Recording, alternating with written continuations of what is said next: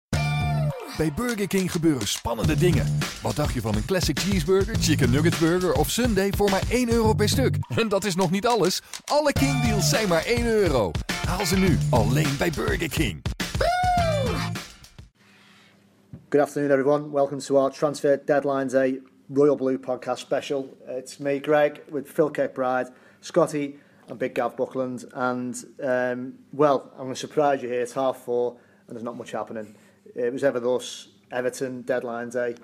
Eh? Um, we probably expect most of the, uh, the business, if there's going to be any, to be last minute. But who knows? Everyone, if anyone claims that they're going to be 100% right on anything to a transfers today, journalist, ITK, punter, then they're lying because it really is the day when it can confound all your, your preconceptions about transfers and um, it really can have you chasing the tail. Well, Phil, in that spirit, there's kind of a few names that almost become accepted that Everton are in, are in for today. Let's start with the main one, who I think we can all agree is a genuine, you know, there's been interest. Manolo Gabbiadini of Napoli. Where's that up to, and what, what's going on there? Um, well, as we sit here, as you say, half four-ish. Um, my information is that it remains a stalled deal, um, as I reported overnight, and you might have seen in today's this morning's paper. Um, Everton had grown frustrated with Napoli um, over their lack of, you know, the fact that they were they were refusing to sanction the deal and holding on and holding on. And I think Everton were like, well, if you, if you're not going to give us a decision, yes or no, we're just going to make the decision for you. Now, that may be a bit of posturing, it may be a bit of tactical yeah. negotiating, but obviously with less than seven hours until the deadline, it's you would you know at this stage, and I stress at this stage, not looking particularly likely.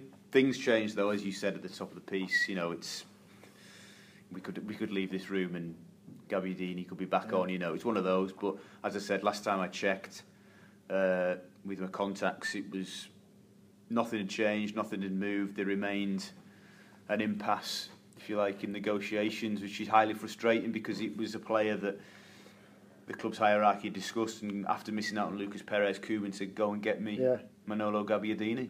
you know what? I wonder if there's a sense Napoli must be a really difficult club to nego negotiate with because it's not often Chelsea walk away frustrated from a deal, but Koulibaly, they became favourites for Koulibaly, obviously, after we've been really interested in him. And I think they've, they've given up on that. And uh, Napoli just dug the heels in, demanded absolute top dollar for him. And the, if reports are to be believed from London, they're, they're after David Luiz, going mm. spending uh, almost, well, 20 million more on what they got for him.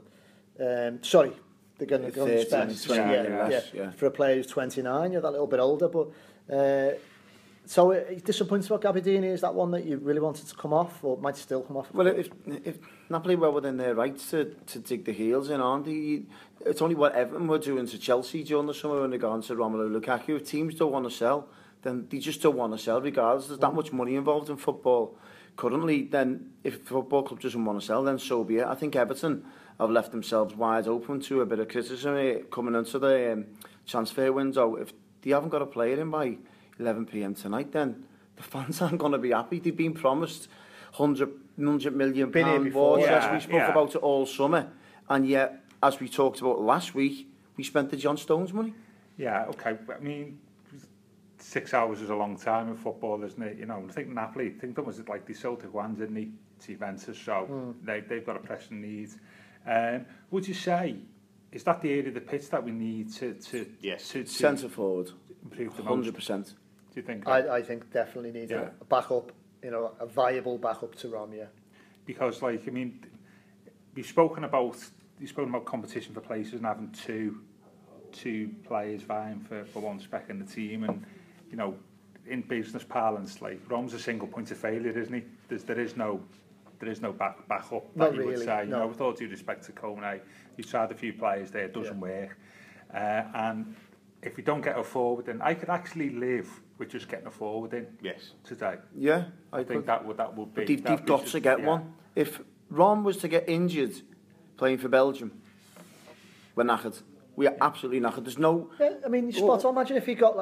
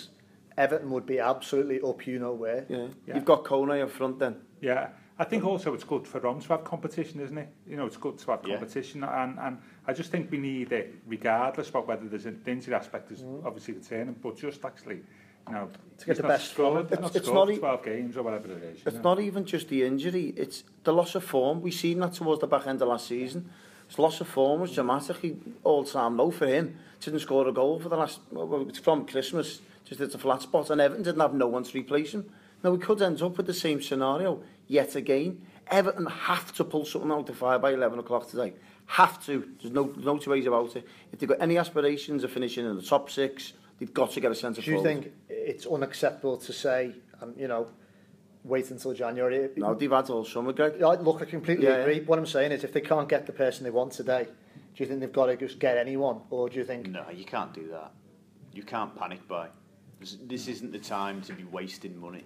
Yes, a lack of a, of a striker today would be the glaring omission in the summer business, which has otherwise been very good. But you can't panic buy because what's the point in splashing over the odds and spending too much money on somebody who the manager doesn't really want because that's what it would be, wouldn't it? It would be somebody that doesn't come up to scratch. You write what you say. Look, what would happen if Romelu got injured between now and January? Well, you scuppered, aren't you? Or you haven't drastically changed the way you play. So yes, absolutely, they've got to. As a, we we believe they are going all out to try and get somebody, but don't panic buy. Wait till yeah. January. Reassess, rescout, renegotiate, whatever, and do it in January. Yeah, I, th- I think all the dealings we've done so far indicates that's not going to happen, isn't it? Because we have been quite um, precise, haven't we, the, yeah. way, the way we've gone about our business this, this, this window. Um, and I, I can't see us doing it just for the sake of it. I mean, we have got, you know, we have got maybe one or two options where people could fill in, but it, regardless of what that happens today, it's a major area that we need to, to, to, to target. Um, I'm just wondering as well, you know, The other thing that concerns me is whether about players actually moving out because I know we've been linked with, but I said like we said last week there's two or three players on the periphery isn't there Evan mm. uh, you know mentioned McGeezy is one maybe cleverly is another I think I think Lennon as well maybe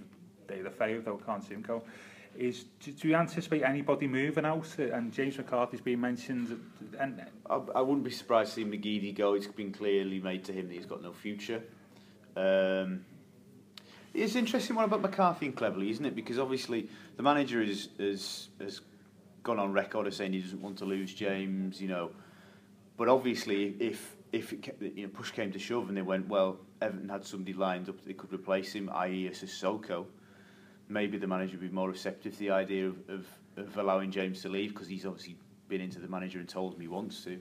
Um, cleverly, it's difficult. I don't know. You know, he, he may be asking that question himself. You know, where do I fit in? The manager's told the press that as it stands, yeah. I could play right back. I don't want to play right back. I'm a I'm a midfielder, you know. So yeah, I think I think you know there'll be a rush of loans. I I anticipate as we as we near eleven o'clock. Yeah. Another name as well, obviously moving on from Gabbiadini, Yassine Brahimi of of Porto.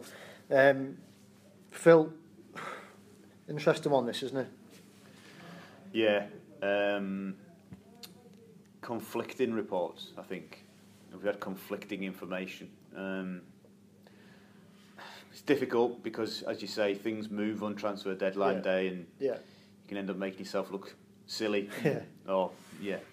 So it's difficult. Um, certainly don't. It doesn't appear to be. No, as, I certainly don't. Cut and dried as some yeah, I certainly don't want to stake anything on it at the stands as it stands, but certainly approaching it with a bit of caution. Um, as I said, my info is at this minute telling me there's not a great deal in it. Um, he may have been looked at, but that is kind of as far as it went. But you know, we have to, you know, be respectful to you know, friends of the media who are also reporting this far more strongly than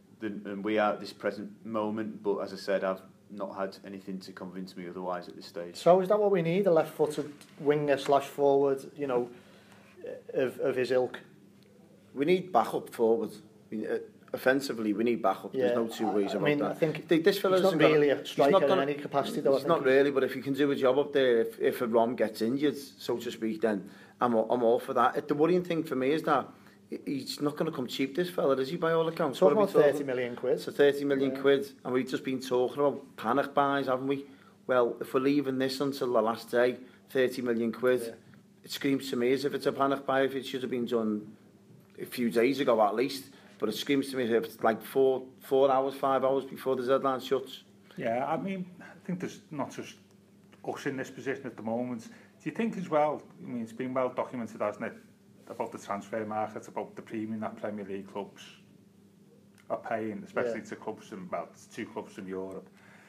And does that mean clubs from Europe are now more willing now to let it go right, right, right near to, to the, I think to they the sense. debt? So, they, so yeah. they know that people will panic by because they've got the money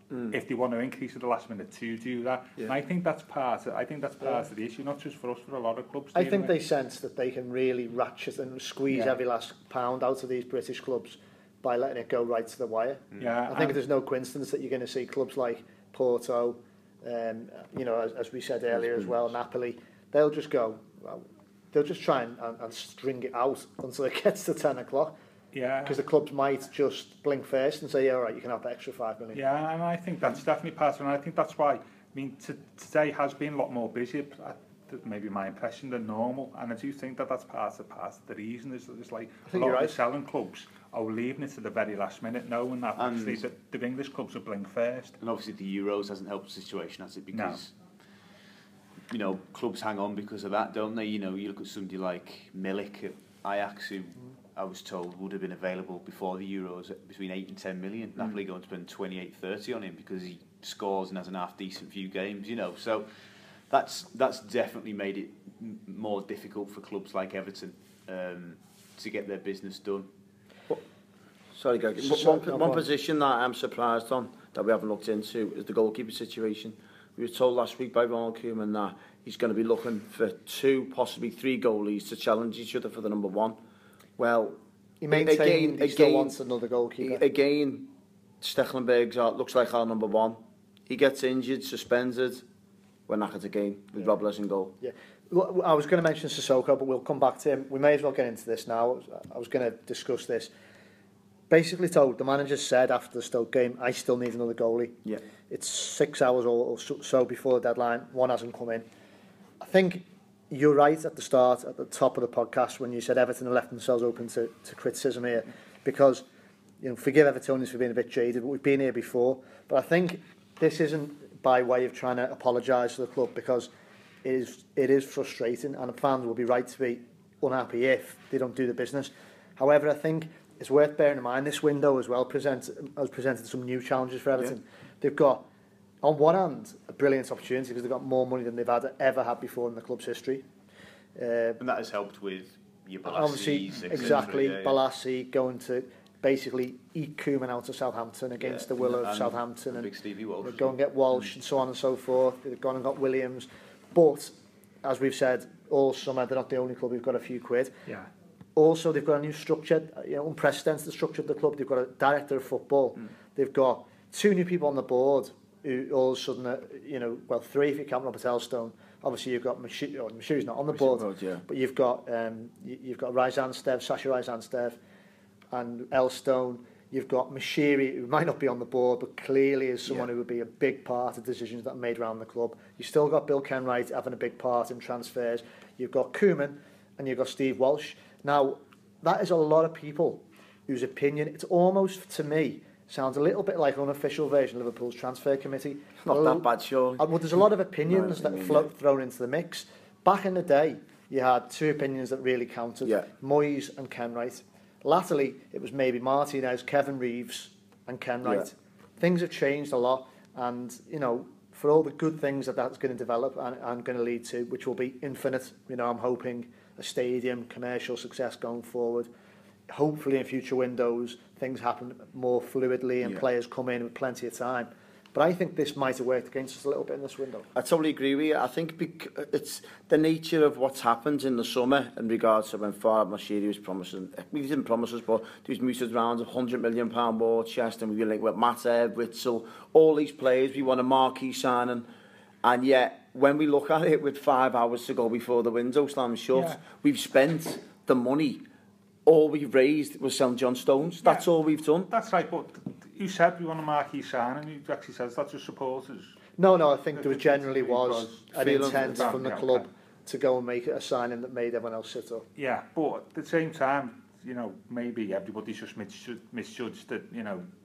the pressures in the market.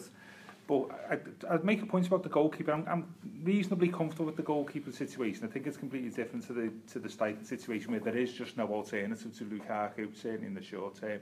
But in, and, and whereas in in the goalkeeping situation in the short term there is a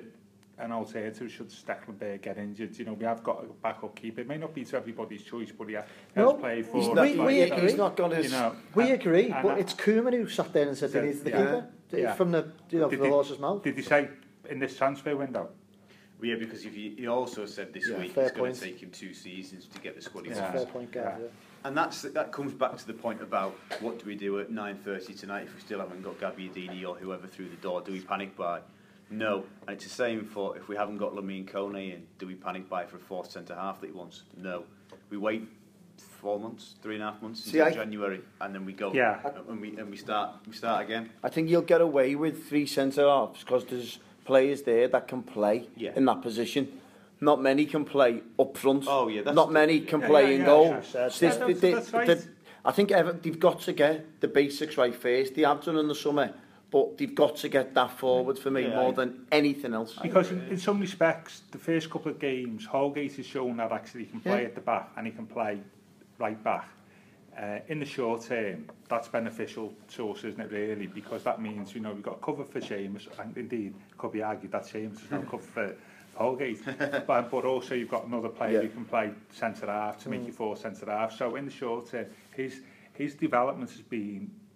priceless to us. Only, I know Tiger is a young player, lad, and he's only played three games, but if you tour him up like seeing it out till January and looking at things again, I think what he's shown to three games has removed our immediate uh, need that we thought that we might have in the summer of getting another right back in yeah. and another and a fourth centre half. Um, and but we've let like Galloway go mm. on loan, haven't we as well? So there's mm. there's a couple of players who've gone in from that area who've left it, left. So I think. Uh, it goes back to what I start. I think if we get a striker in, would be fine for me. I, I'm more interested at this stage in getting the blend of the team right and you know, well, getting the, you know yeah. what, getting them playing the way Ronald wants them to play rather than have yeah. For that matter, then, let me put this one to you. This hasn't gone away all summer, for a cl- and for, for a club, for me, in some sense, overburdened. If that's a, you know, maybe not the right use, but certainly got plenty of central midfielders. we continue to be linked with Newcastle's Sissoko. Yeah. Yeah. Phil? What I would say to that is um, the manager made a really interesting comment back end of last week where he said he addressed that very issue and said, We've got far too many holding midfielders and we haven't got a box to box midfielder. Now, I would suspect, now he seems to play all over the park, Sissoko, doesn't he? But I suspect Sissoko may fall into that category of strong, powerful, up and down the pitch, so could fill that role if that's if that's an avenue Everton want to wanted to sort of explore in the next five six hours. Um, we obviously we know there was interest earlier on in the window, and it's kind of the interest has been retained, but mm. how strongly it was you know, debate really. Um, yeah, they've they've got a glut of holding midfielders, Gibson, cleverly, obviously Barry and Gay are the, are the two in charge. Mo, of course, yeah. coming back from injury. So Jamesy.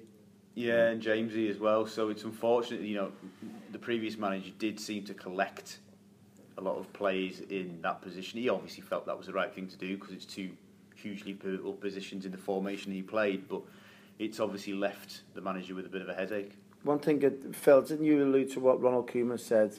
He said you can judge, and he's going to predict have a go where Everton were going to finish at the at the end mm, of the mm, transfer window. yeah, yeah, so it'll be interesting if it stays put as, as where we are. Yeah. And he did say he went on record, didn't he? Ronald Koeman saying, "I'll I'll um, predict where we're going to finish at the start of um, the season." So it'll be interesting to see what he says if if, if it stays like this, um, we just end up with no forwards to replace Ron to give him a chance. It's going to be interesting to see what he says as well.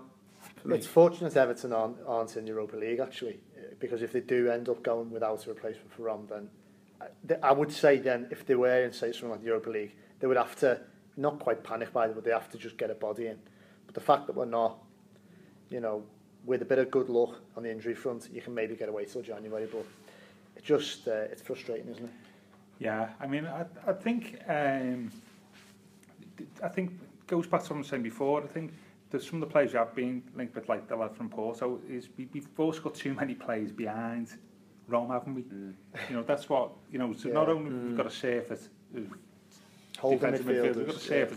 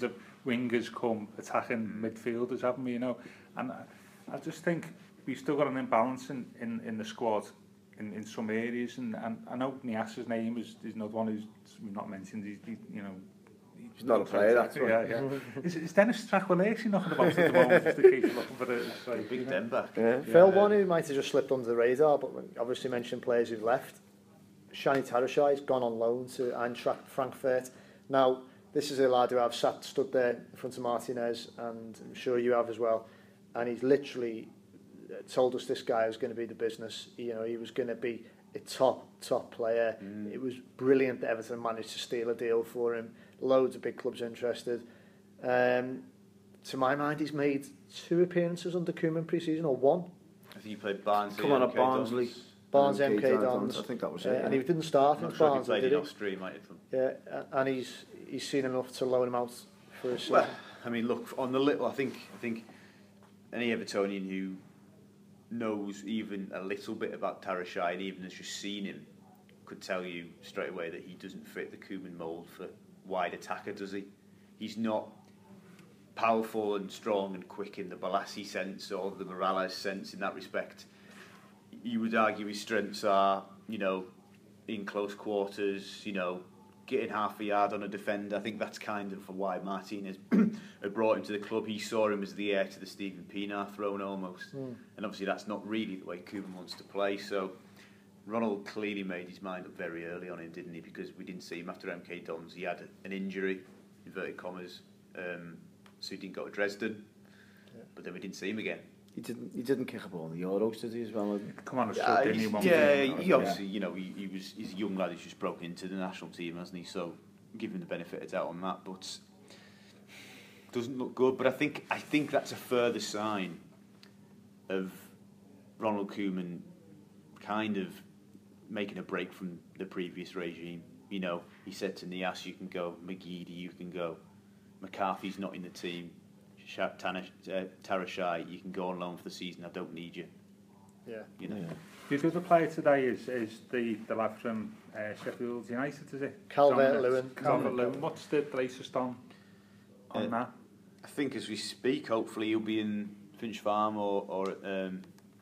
Broad Green doing his medical. Mm-hmm.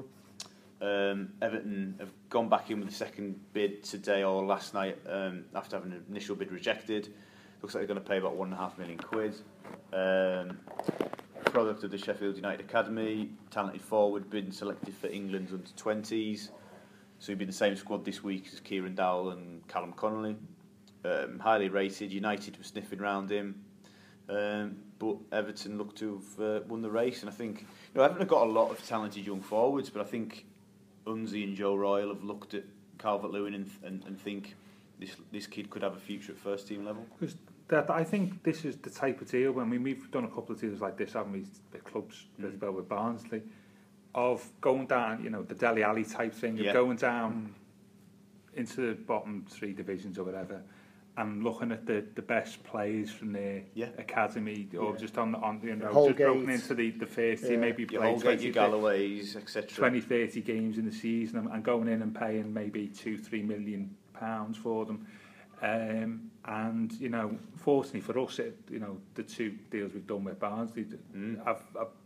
look on face value worked very well one's obviously worked very well financing the other yeah. one is you yeah. know I think Reece Nolgate a, a, a, looks like a really talented player And I, I think going forward, that's the type of deal you see a club like Everton doing a lot more, especially when you talk about premiums and the amount of money like yeah. that you're paying for transfer. Yeah. Interestingly, Robert Elston referenced it in November's general meeting at the Philharmonic, didn't he? Said yeah. what this was obviously pre year, and he said what the TV money has done is allowed us to go and buy players like this. You know, spend a million quid, you know, two million quid on a, a lad that will go into the academy, but also now in the Mashiri era, I think, and hopefully, you know, the signing of Dominic Calvert-Lewin is a um, a sign that the club still take their academy seriously and they mm. won't just go and buy proven players. Obviously, look, we're in a period of uh, transition where Ronald has gone and bought 26, 27 year old players, Premier League experience, but the club's still got an eye on the future. Yeah, interestingly, it hasn't worked with a forward player yet, though. That's the only. We've well, had a good pedigree in bringing in defenders.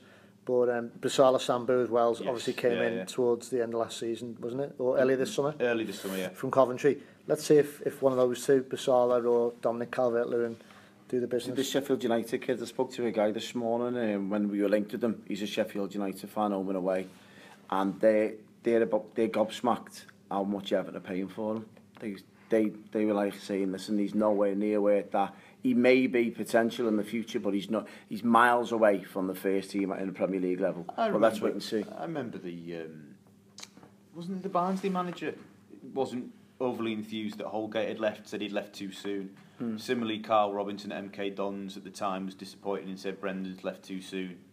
You know, with respect to those two guys particularly, yeah. I think those two proved them wrong. Yeah, we're not buying them to play in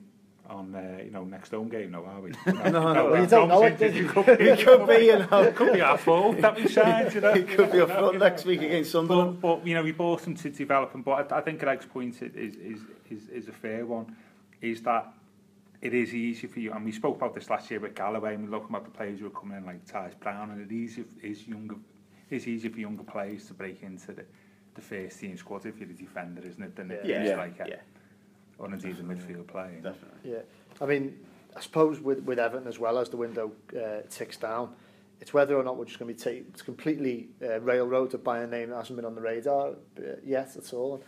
I, I don't know. I mean, you hear Jim White talking about these um, supposed texts he has with Far, Farhad Mashiri.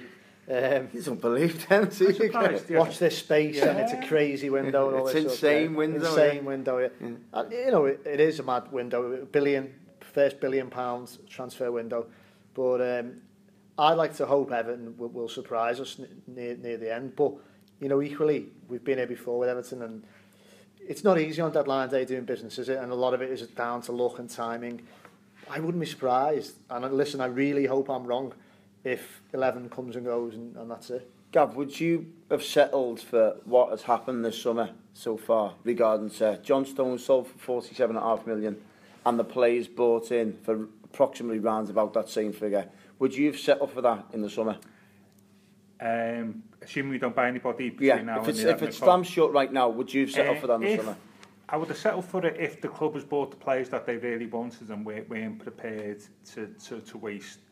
money on somebody they didn't want just to, to make up the numbers.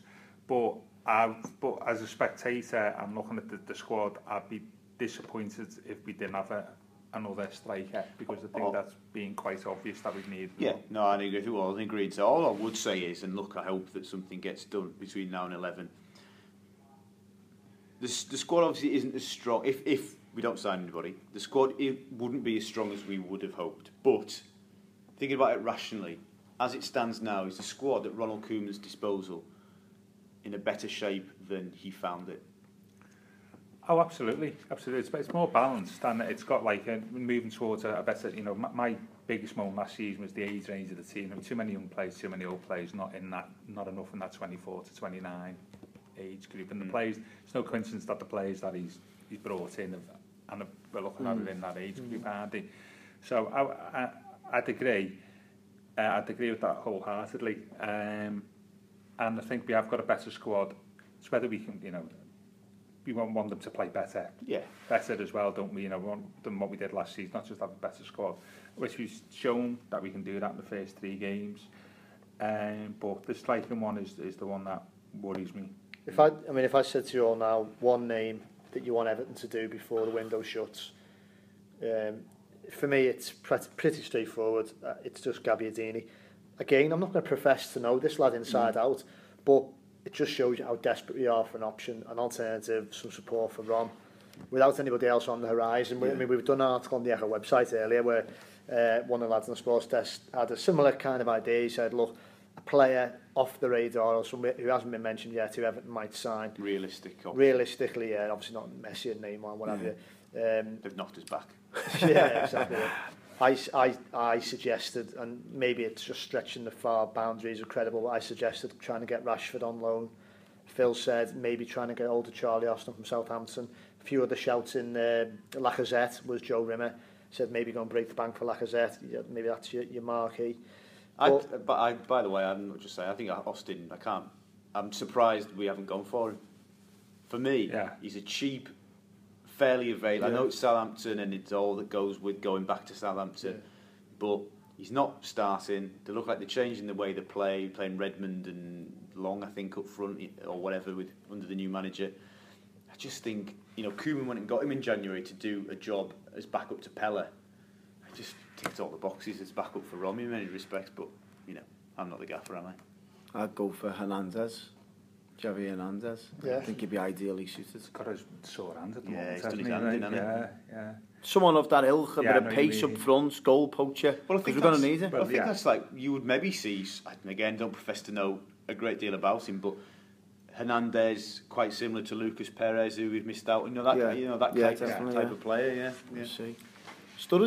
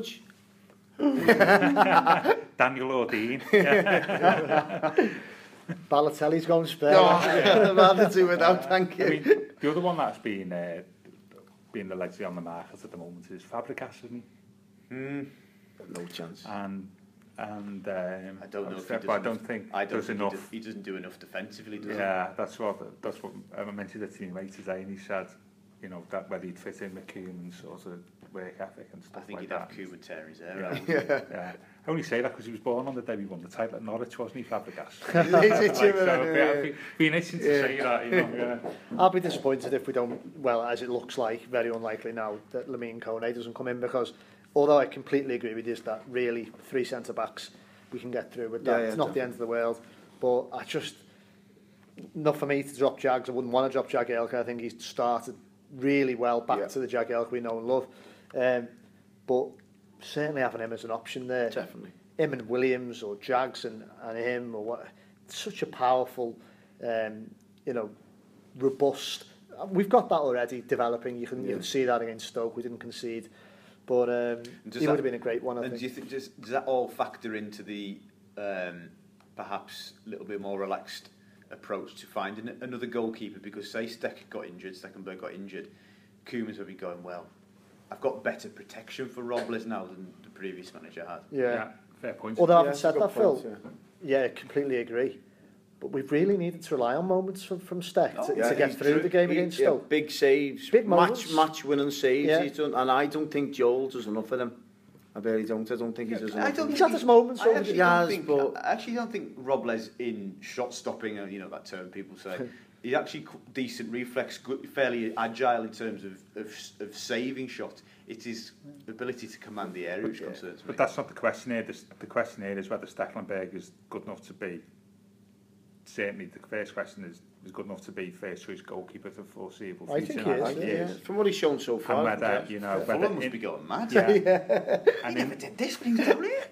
down and in the short term, whether like he could get away with Rob Les and Rob Les behind a Ronald Koeman defence maybe is a slightly less riskier option than a Rob Les behind a, you know, Roberto yeah. Martinez defence. Yeah. Well, there we go. Right, thanks for listening. We will... Um, endeavour to get back together tomorrow, as if you haven't heard enough of us already. The Gabbiadini special. yeah, exactly. When the big Gab's here. Now we'll um, we'll go through what does and doesn't happen uh, in the next few hours, and we'll do a deadline post deadline day special. But thanks for listening to this one, and fingers crossed for the next few hours that we go and get some big deals done.